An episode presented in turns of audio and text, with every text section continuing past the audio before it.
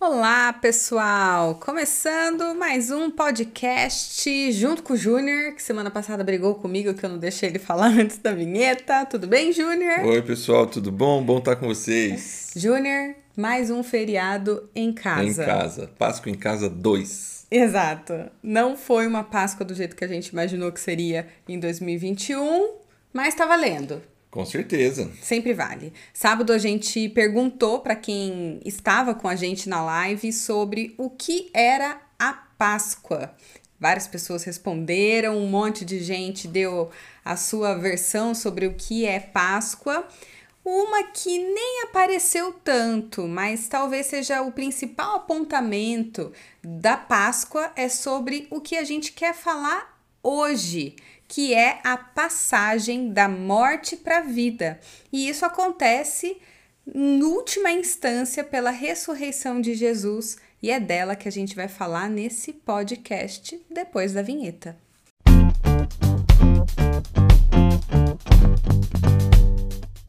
Júnior, falar de Páscoa é sempre muito emocionante. Eu prefiro Páscoa a Natal.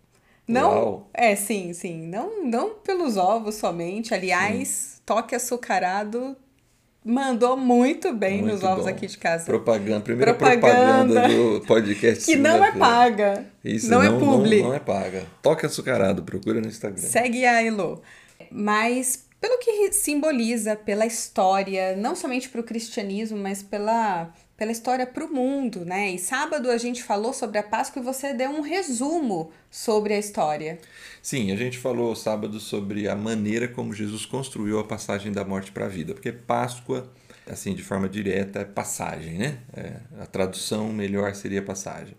E ele constrói esse, essa, essa passagem da morte para a vida, falei, por meio da sua vida, mostrando que a vida só faz sentido quando ela é compartilhada, por meio da sua morte, mostrando que a vida precisava ser entregue, no caso, a vida de Jesus precisou ser dada por nós, e com isso ele termina o poder do reino da morte. E a passagem ganha contornos finais com a ressurreição de Jesus. E eu apontei que isso estará completo quando ressuscitarmos também e nos encontrarmos com Ele. E é aqui que eu gostaria que a gente se concentrasse, porque você já foi para a nossa ressurreição. E talvez seja importante nós olharmos para a ressurreição de Jesus e como ela é importante para a Páscoa e para a nossa fé sobre o que a Páscoa significa, essa passagem da morte para a vida.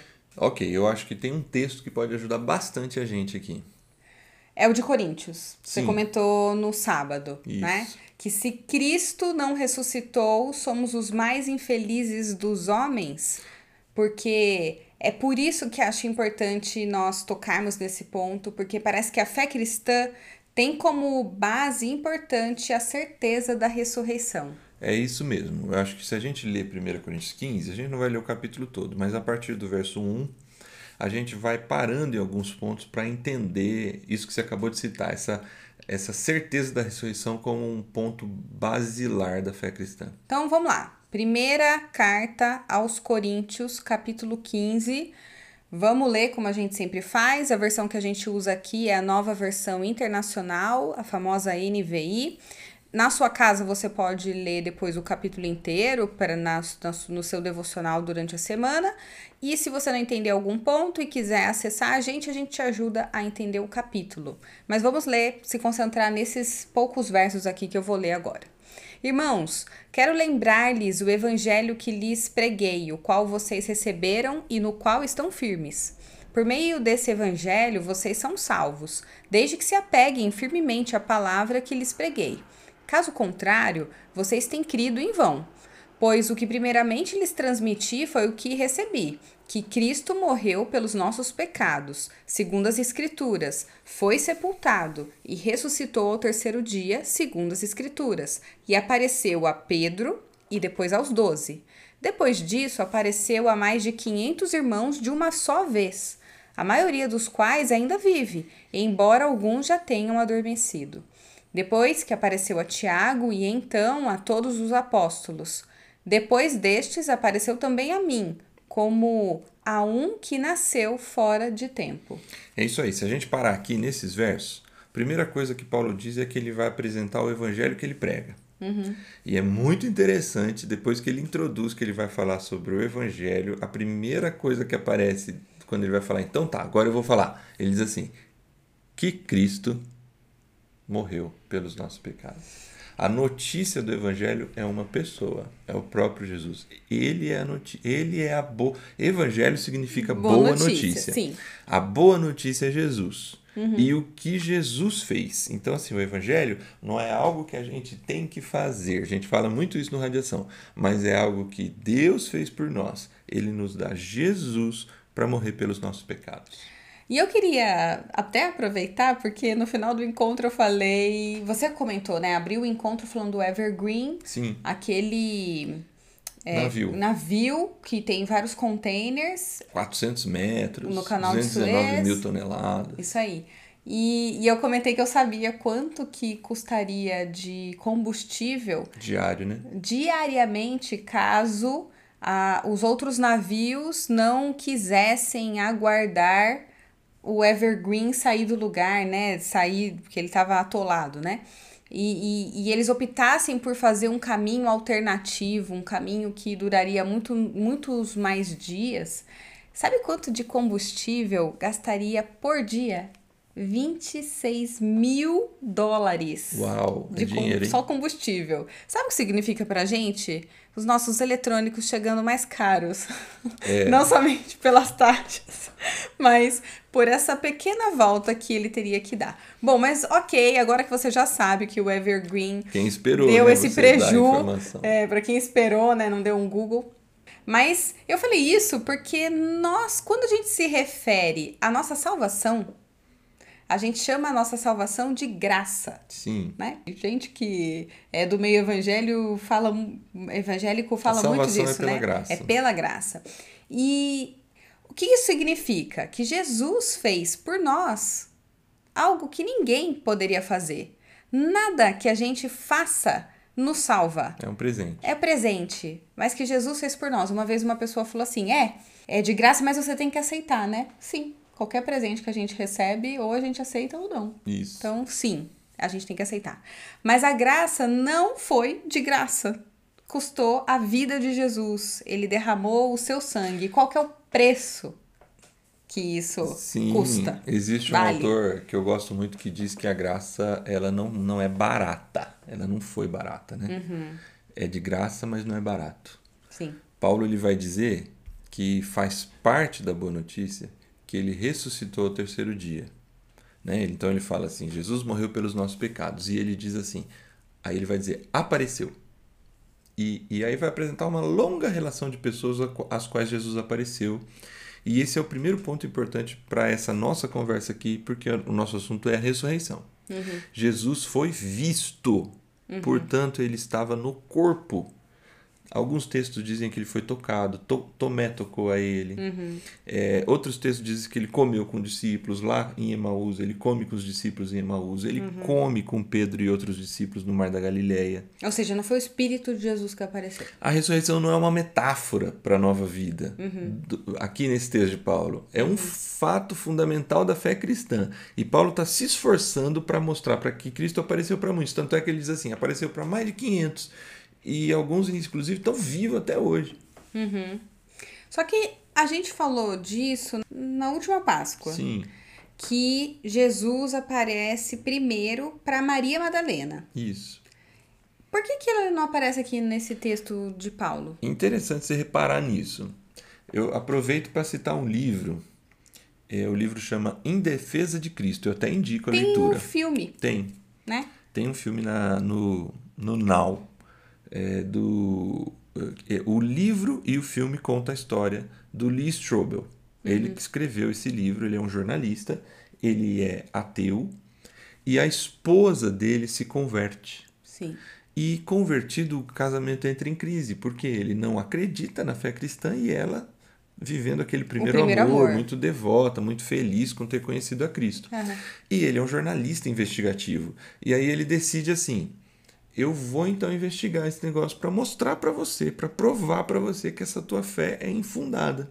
E aí ele passa a fazer diversas pesquisas E nessas pesquisas, aí assiste o filme, né? Melhor Vale a pena, gente, filme. muito legal. Eu não vou contar exatamente como termina, mas quando chega nesse ponto desse texto, ele cita e vai dizer que o que Paulo está fazendo aqui é, é quase que um, um tratado, uma defesa formal de um caso, como se fosse uma testemunha, um advogado num tribunal. Ele usa argumentos que seriam válidos num tribunal romano. A gente não pode esquecer que ele está escrevendo para uma cultura greco-romana, em Corinto. Então, ele usa esses argumentos, por isso que ele começa com Pedro. Porque num tribunal romano, o argumento de uma mulher não é aceito.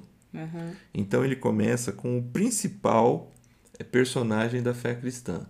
Porque é isso mesmo. Depois que ele aparece para as mulheres, eh, ele vai aparecer a Pedro. Ou seja, isso reforça que não é um conto, não é uma história inventada, uma história construída. Porque se fosse uma história construída, pensada para ter crédito, para fazer sucesso, seria contada como Paulo está contando. Sim, Não, nem relataria que ele apareceu primeiro para as mulheres. Mas nós, nos evangelhos, nós temos o relato das mulheres, o que é, o que reforça que isso é verdade, que está sendo contado.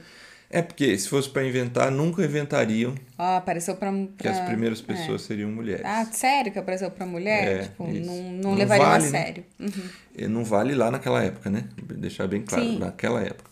Bom, mas tem um outro fato, né? Homens e mulheres que estavam amedrontados pela morte de Jesus, eles depois saem pelo mundo e mudam a história do mundo, né? Isso só faz sentido se eles estivessem lutando por uma causa que eles realmente acreditavam. Porque alguns boatos surgiram na época, né? Que o corpo tinha sido roubado, por exemplo, pelos discípulos. Então, assim, a gente, se, se nós somos lá discípulos e a gente rouba o corpo e a gente sabe que Jesus está morto e a gente só tirou de lá para criar um negócio, aquele sentimento de eu sei que o que eu estou falando não é verdade, Daqui na hora em que colocar a tua vida em risco, isso é, ou você morre, nega Jesus ou morre. Porque você não iria Sustentar uma Sustentar mentira uma mentira- a ponto de dar sua vida. exatamente. Sim. Então isso só mostra que Paulo está tentando construir aqui que a, a ressurreição é um fato incontestável. Bom, então vamos continuar lendo o texto de Coríntios? Sim, Ora, se está sendo pregado que Cristo ressuscitou dentre os mortos, como alguns de vocês estão dizendo que não existe ressurreição dos mortos, se não há ressurreição dos mortos, então nem mesmo Cristo ressuscitou. E se Cristo não ressuscitou, é inútil a nossa pregação, como também é inútil a fé que vocês têm. Mais que isso, seremos considerados falsas testemunhas de Deus, pois contra ele testemunhamos que ressuscitou a Cristo dentre os mortos. Mas se de fato os mortos não ressuscitam, ele também não ressuscitou a Cristo. Pois se os mortos não ressuscitam, nem mesmo Cristo ressuscitou. E se Cristo não ressuscitou, inútil é a fé que vocês têm, e ainda estão em seus pecados. Nesse caso, também os que dormiram em Cristo estão perdidos. Se é somente para essa vida que temos esperança em Cristo, dentre todos os homens, somos mais, os mais dignos de compaixão. esse foi o argumento que a gente utilizou sábado de Sim. Paulo. Se Cristo não ressuscitou, somos dignos de compaixão, a nossa fé é inútil, somos os mais infelizes é, dos homens. Mas o que é importante rela- per- perceber aqui desse, desse trecho é a frieza, a clareza e uma sinceridade que até dói. Porque Paulo coloca em xeque a fé dele, a fé cristã. Ele, ele usa argumentos como se ele fosse contrário à fé. Ele vai ser muito duro para dizer assim: olha, se não aconteceu a ressurreição, tá tudo errado, estamos fazendo a coisa errada. Ele não é, Jesus não é Deus, ele não destruiu a- o poder da morte. Inclusive, quem morreu em Cristo está morto mesmo. A nossa fé não é vale inútil. nada. Se Cristo não ressuscitou, a nossa fé não vale nada. E Paulo afirma: se Cristo não ressuscitou, nós ainda estamos em nossos pecados. Sim. E aí ele começa.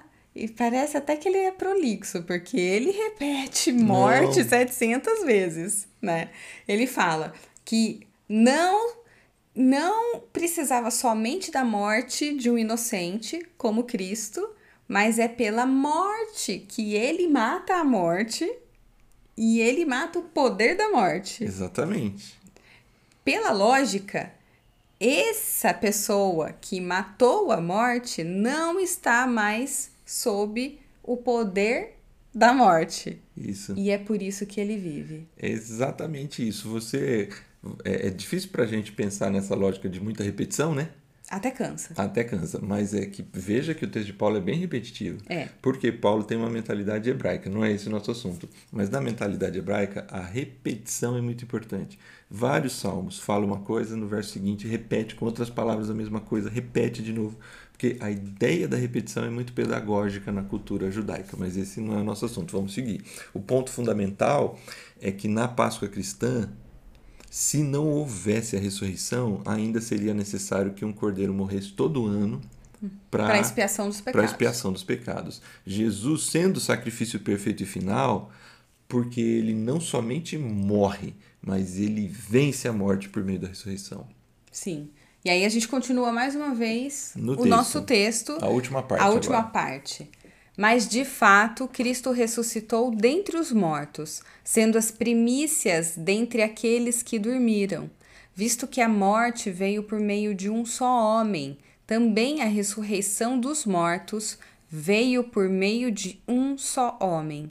Pois, da mesma forma como em Adão todos morrem, em Cristo todos serão vivificados, mas cada um por sua vez. Cristo o primeiro, depois, quando ele vier, os que lhe pertencem. Então virá o fim, quando ele entregar o reino a Deus, o Pai, depois de ter destruído todo domínio, autoridade e poder. Bom, aqui a gente chega no argumento definitivo da fé cristã que une a história como num arco.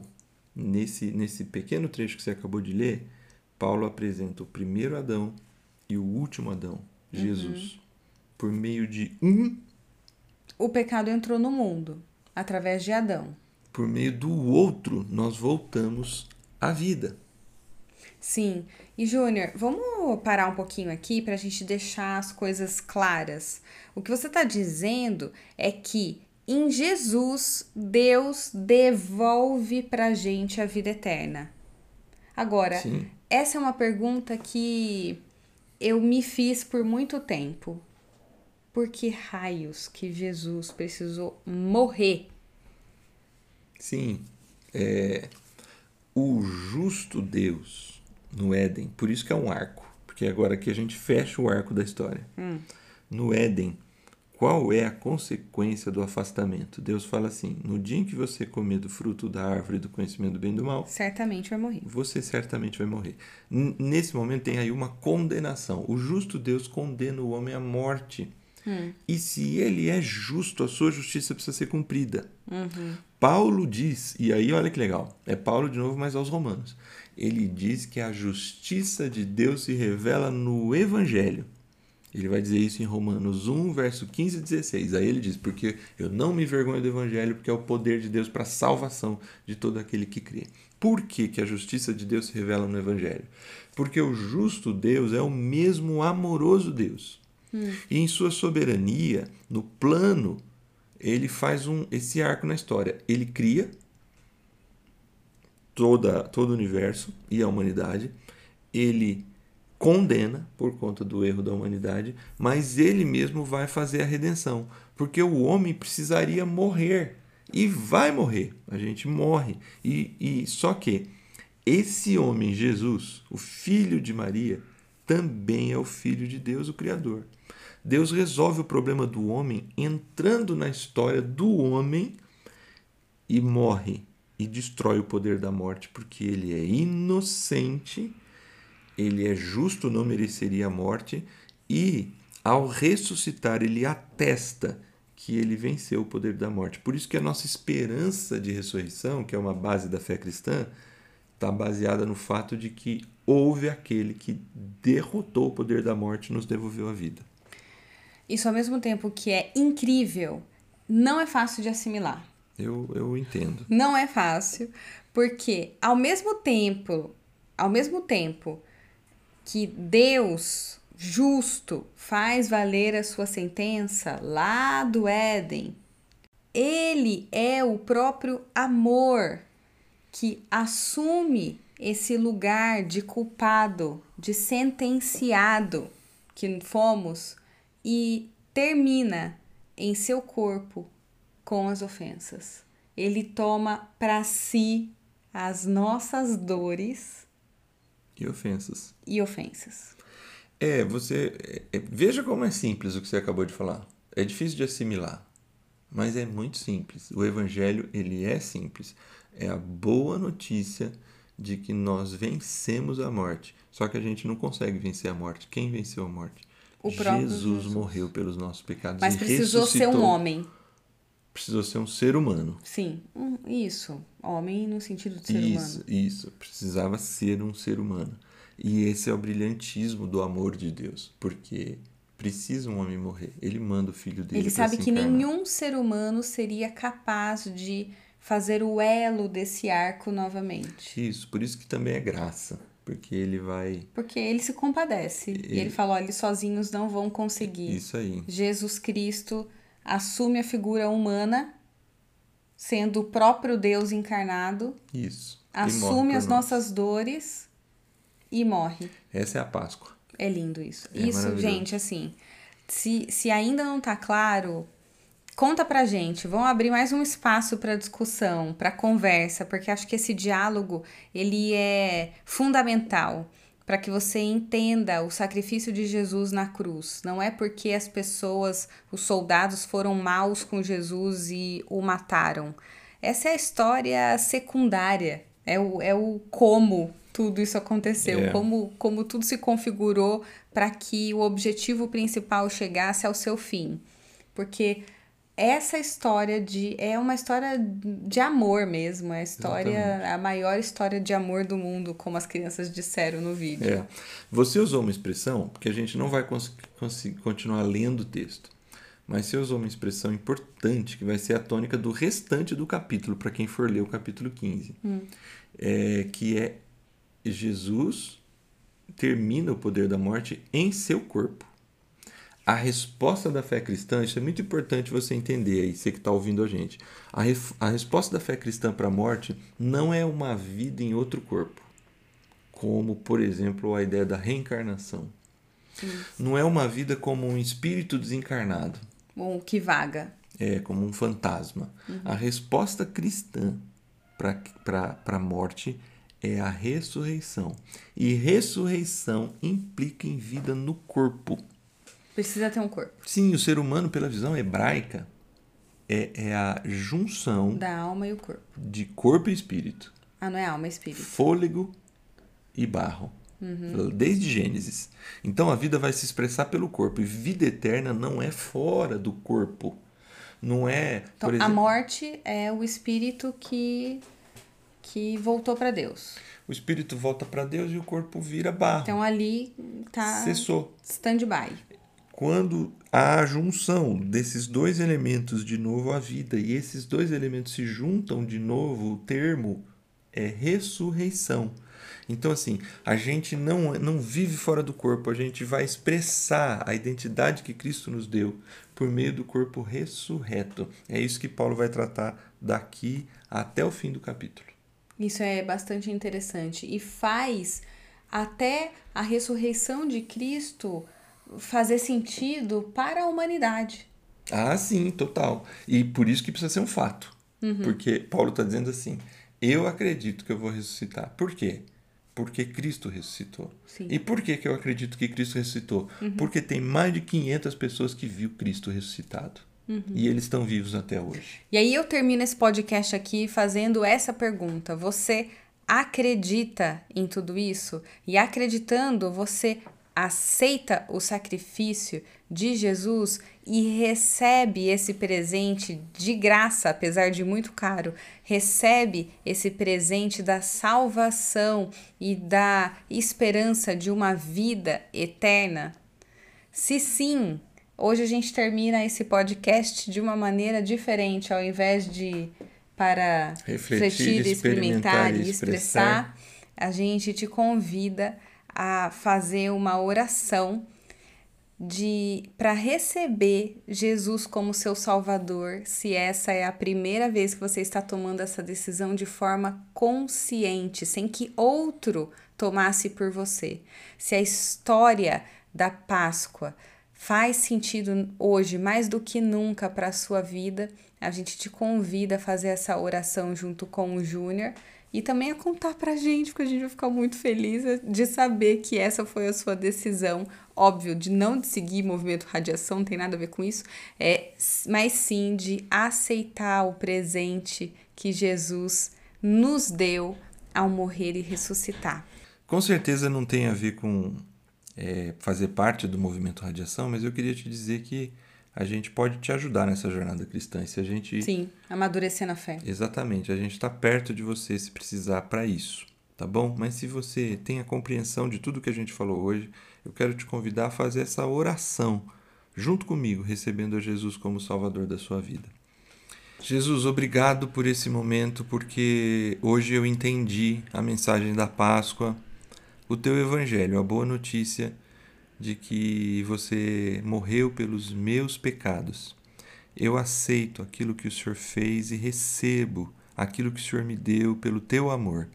E eu entrego a minha vida a ti, para que o Senhor seja o meu Salvador e o meu Senhor, para que eu tenha vida abundante e que para que eu, ande do teu lado partilhando da tua vida. No teu nome, Jesus, por amor a ti eu oro. Amém. Amém. Se essa foi a sua oração hoje, deixa a gente saber para a gente poder partilhar, compartilhar da sua alegria, da sua emoção. Com certeza a gente vai ficar bem feliz de fazer parte desse momento. E se você acha que alguém precisa ouvir esse podcast, compartilha com essa pessoa também, pode ser importante para ela. É isso aí, pessoal. Excelente semana a todos. Um beijo e até sábado. Tchau, pessoal.